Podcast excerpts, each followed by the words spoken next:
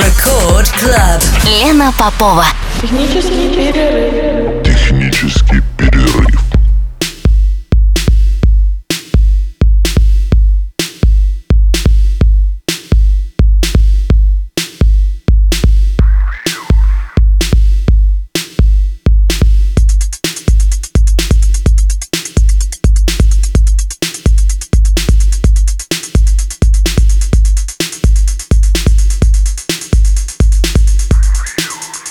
Час ночи в Санкт-Петербурге. Здравствуйте, дорогие радиослушатели. В эфире программа «Технический перерыв», впрочем, как всегда, в ночь со вторника на среду. С часу до двух. Меня зовут Лена Попова. И сегодня в программе прозвучит гостевой микс еще одного питерского артиста. Я думаю, что предыдущие программы, а, которые вы слушали, вы поняли, да, что это все были наши земляки. А, и сегодня моим гостем будет Кирилл Кими, к сожалению, виртуальным в соответствии со сложившимся положением. А, Но, тем не менее, хочу несколько слов сказать о моем сегодняшнем госте. Кирилл Кими, в отличие от многих его коллег, э, начал заниматься музыкой не как диджей, а как музыкант.